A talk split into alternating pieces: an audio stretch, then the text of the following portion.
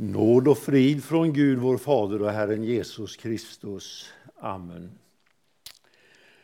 Ja, det är alltid roligt när man får komma tillbaka. Vår biskop på 70-80-talet, Helge Brattgård, han berättade att det var någon församling, kanske här i Skara stift, som hade tv-gudstjänst. Och det skulle egentligen bli en hel serie. Men det blev bara en gudstjänst och pastorn han ringde tv och frågade varför hör ni inte av er? Eh, vi har fått så väldigt många positiva brev. Men då svarade de på tv, vi har fått alla de andra breven. Men som sagt var, det är roligt att få komma tillbaka. Eh, Yvonne hon sa eh, innan här att jag får predika precis så länge jag vill. Och det är ju lite vågat att säga så. Det kan bli nermört innan jag har slutat. Eh, men eh, det berättades i Bottnare kyrka, det är ju länge sedan, att, eh, att en ung präst han hade julotta. Och han frågar kyrkoherden hur länge ska jag hålla på? Ja, tills det ljusnar. Och det gör det vid åtta tiden, kvart över åtta sådär.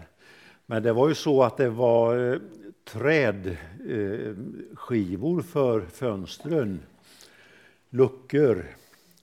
Och han predikade och predikade och anden föll över honom. Han, nej, han höll på jättelänge. Men sen tittade han ut i sakristian och då var det full dager. Och då sa han amen och sen var det slut på julotan.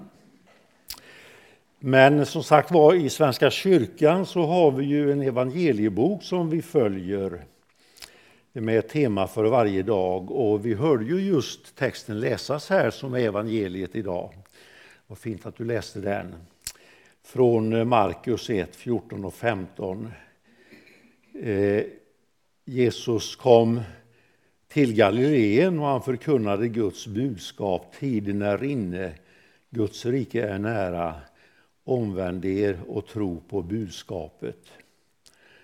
Och det får alltså bli temat för vår gudstjänst och predikan. Guds rike är nära. Och det är precis som du sa att eh, det står på över hundra ställen om Guds rike.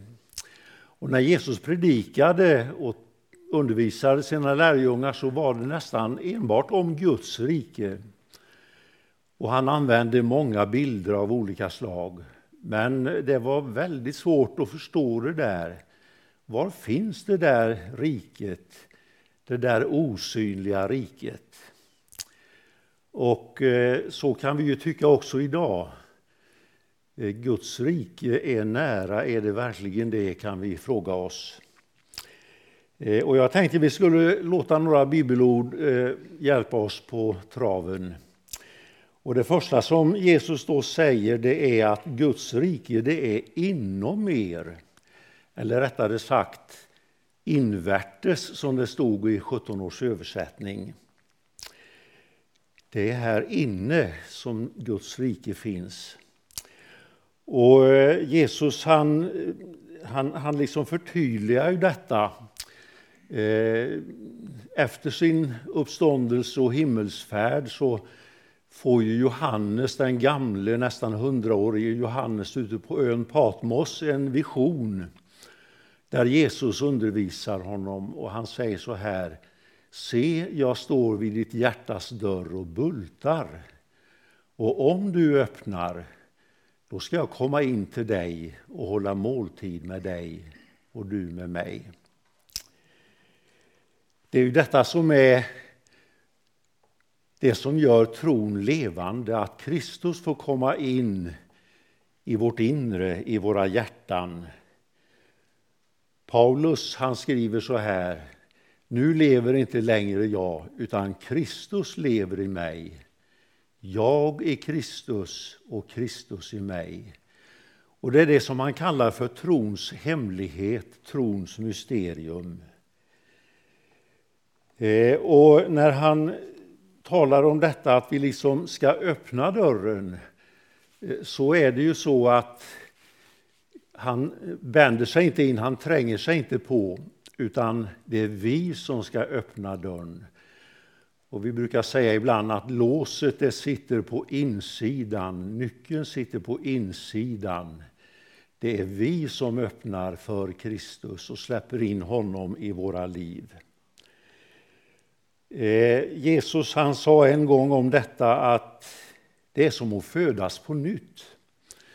Och vi minns Nikodemus, den lärde rådsherren som kom till Jesus om natten och undrade över detta med Guds rike. Hur hittar man vägen dit? Var finns det någonstans?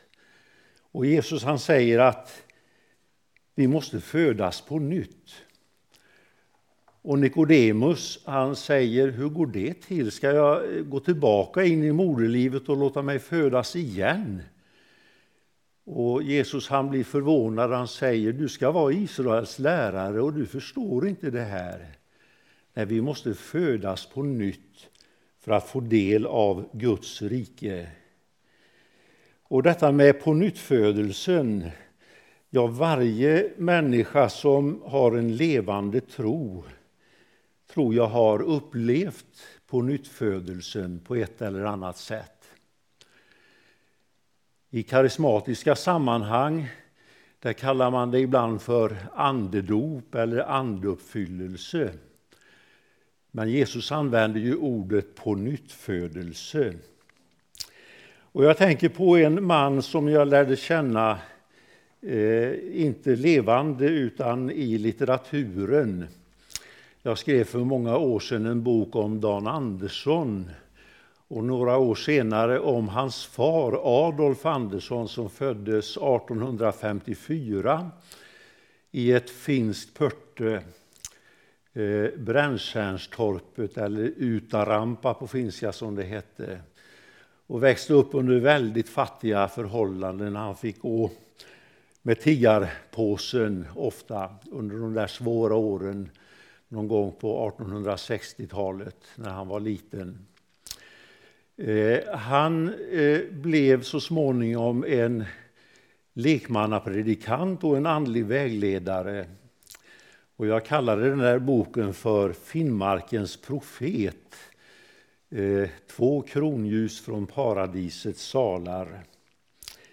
Och han berättar om hur det var. Han var skollärare, en av de första i Finnmarken. Och det var en, en masmästare som var känd för att vara en gudsförnekare, en hädare. Och han låg på sitt allra yttersta. Och någon måste vaka över honom, och måste hjälpa honom.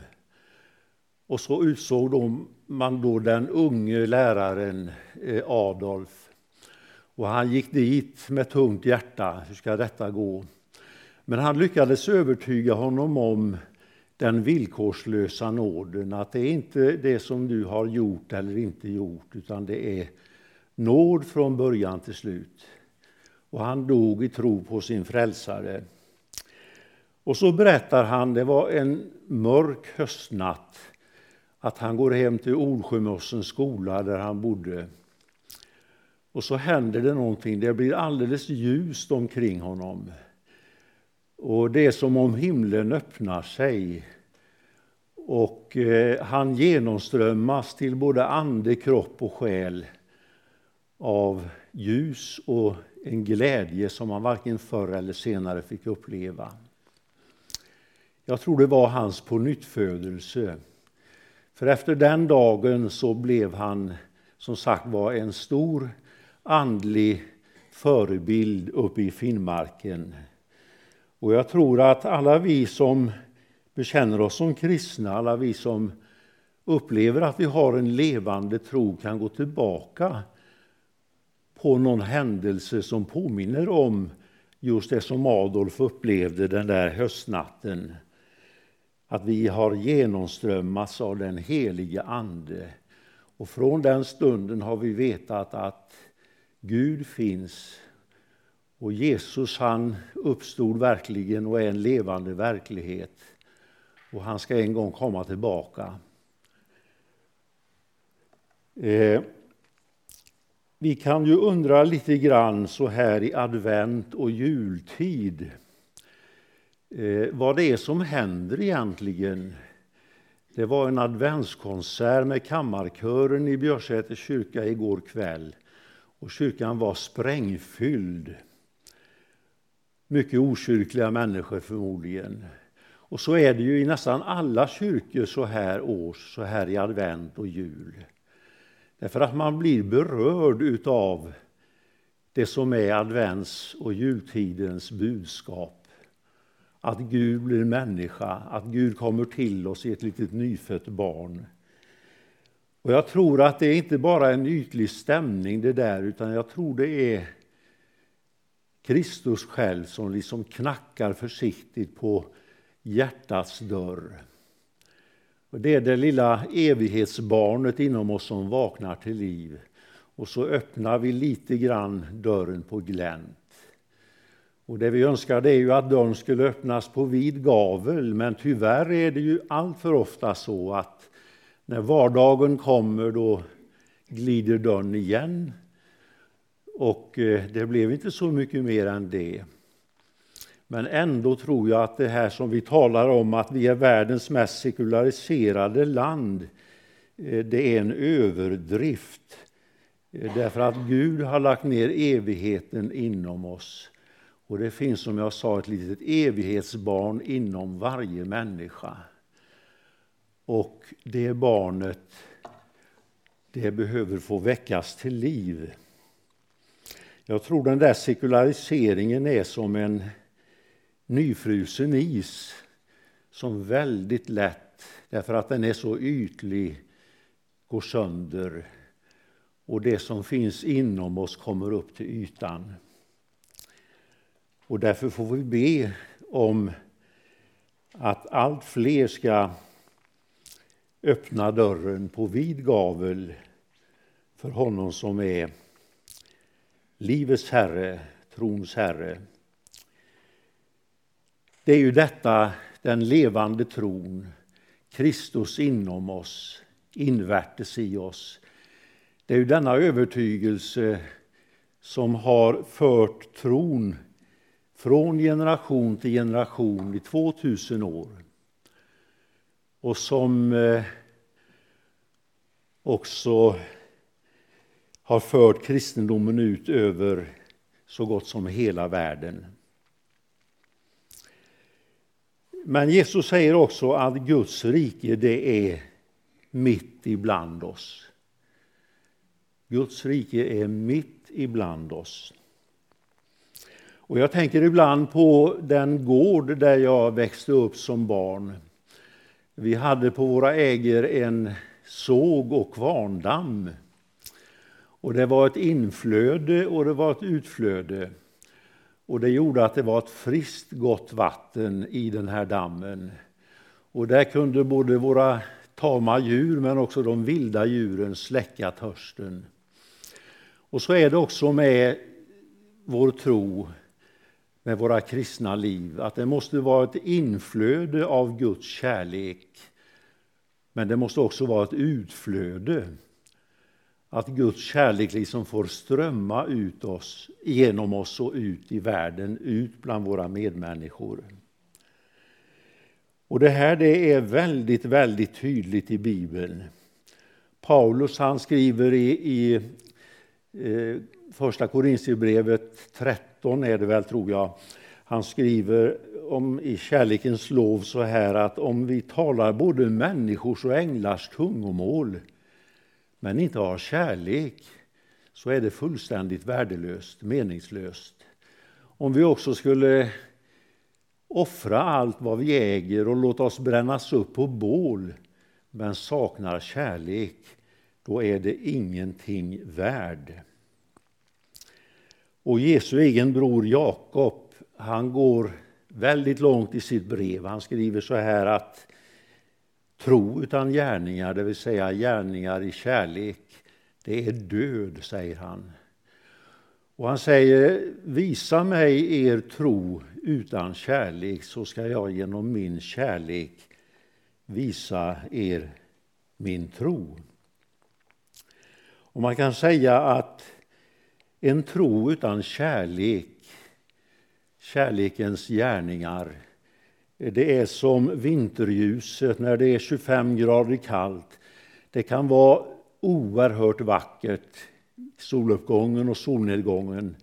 Himlen färgas alldeles röd. Men eh, solljuset förmår inte smälta ett endaste snökorn. Så är det också med en tro utan kärlek.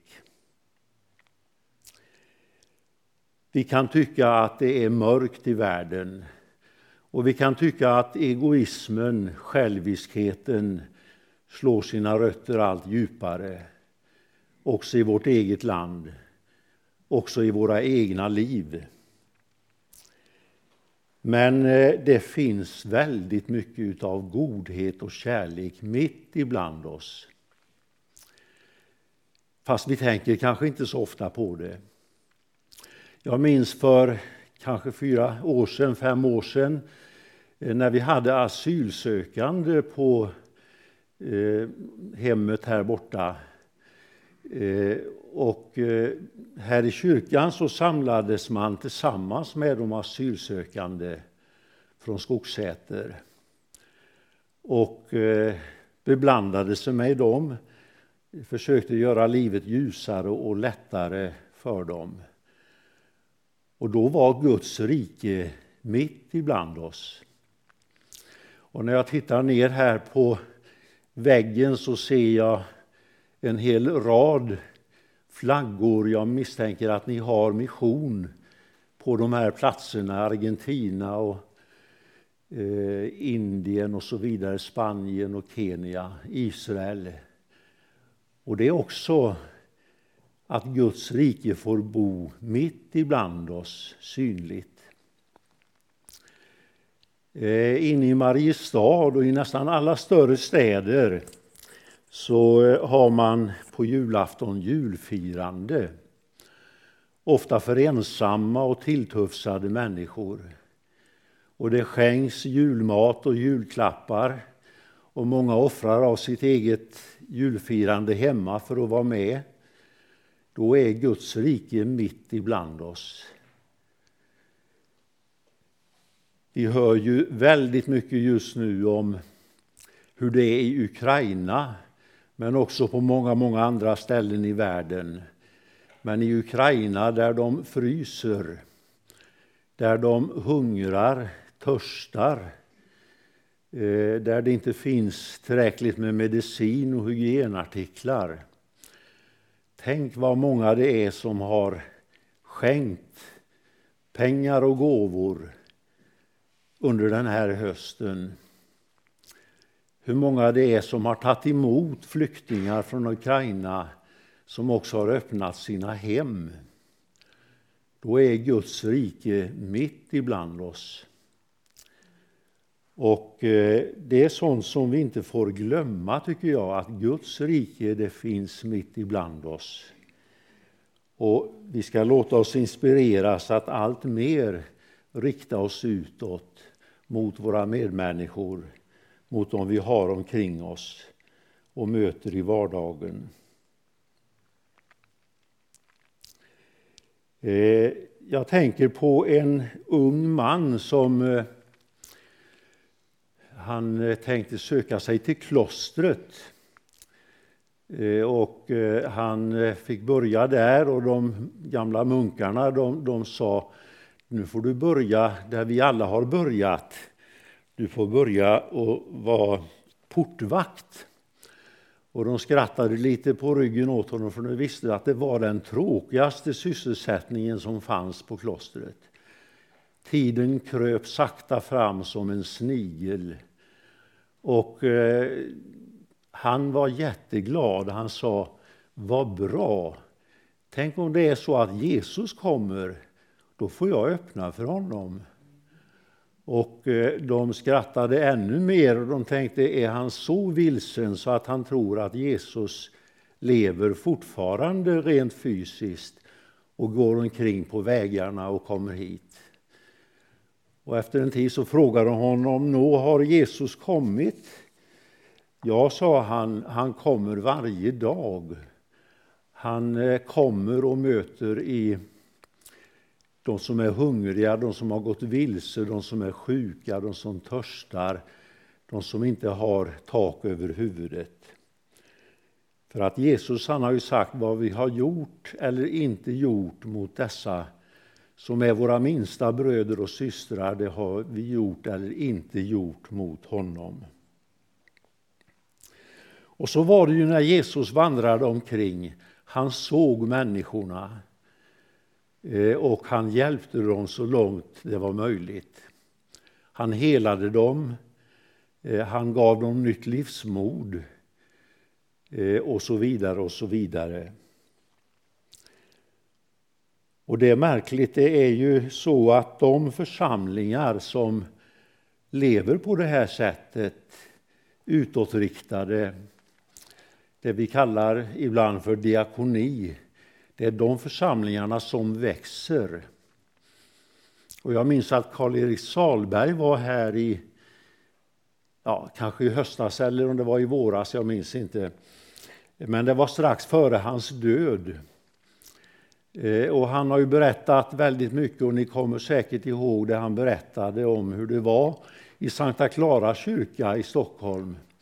När han kom dit som kommunister så var det ungefär tre äldre damer som utgjorde eh, gudstjänstförsamlingen. Men när man kommer dit idag, vi brukar fira gudstjänst i Sankta Clara kyrka så ofta vi kan när vi är i Stockholm, då är kyrkan fullsatt. Kanske 5, 6, 700 personer. Åtminstone en tredjedel av dem är tilltufsade människor som kommer utifrån det tunga och svåra livet. Före detta narkomaner, alkoholister, kriminella, prostituerade. Och de berättade att eh, Karl-Erik Salberg han fick ett telefonsamtal en förmiddag. Och kanske var det frun som svarade att eh, han sover några timmar nu för han har gått på Malmskillnadsgatan hela natten. Och ni vet hur de delar ut eh, mat och diverse till de tilltufsade. Det är en församling som växer, som är en förebild för väldigt, väldigt många.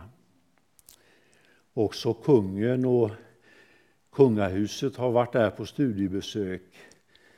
Och jag tror de har delat ut någon medalj, som det var till Karl-Erik Salberg och någon av diakonerna. Ja, för det tredje så är det ju så att Guds rike är någonting som en gång ska komma.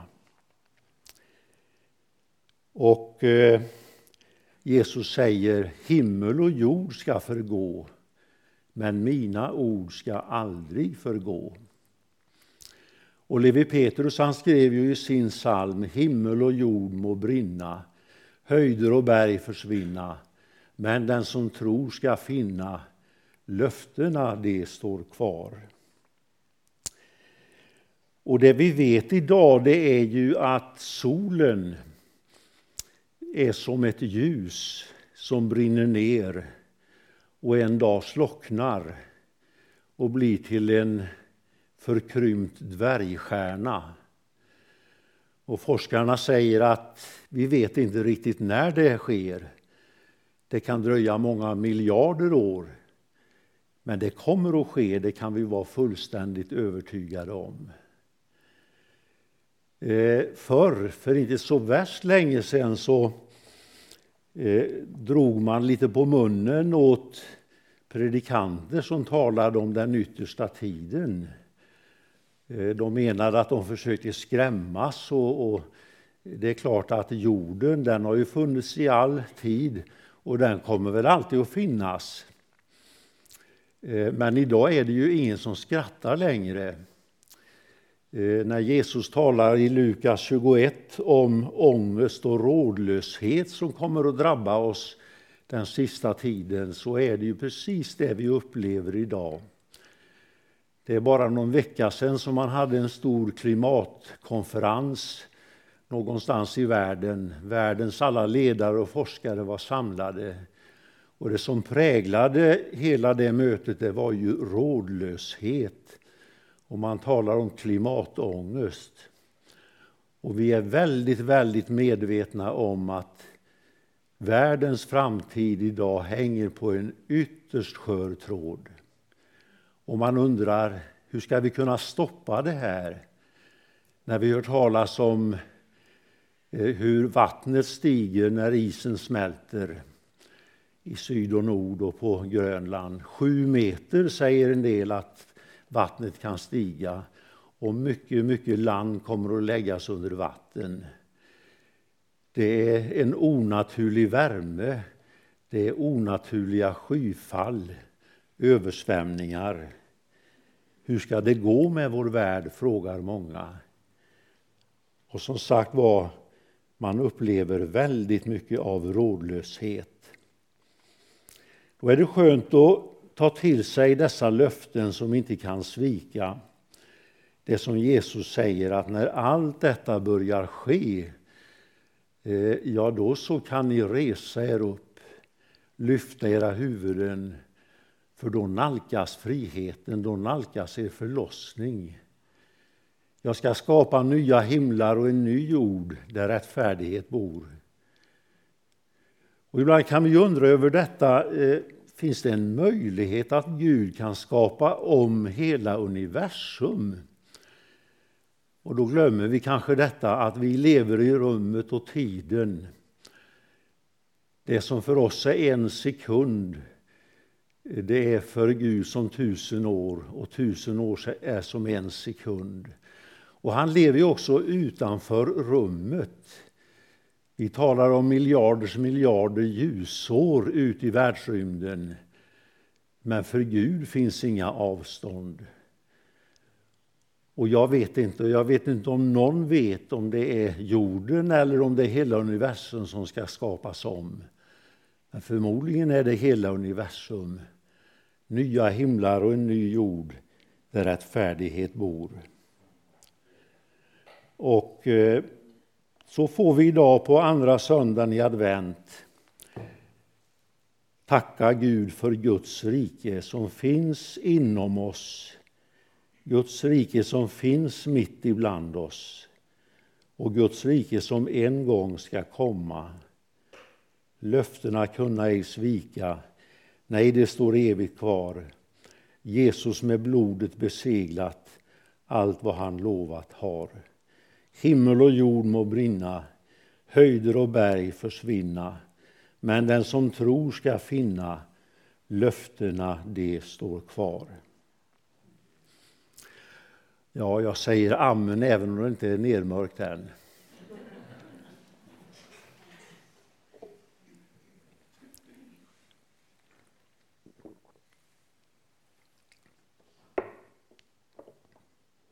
Mm.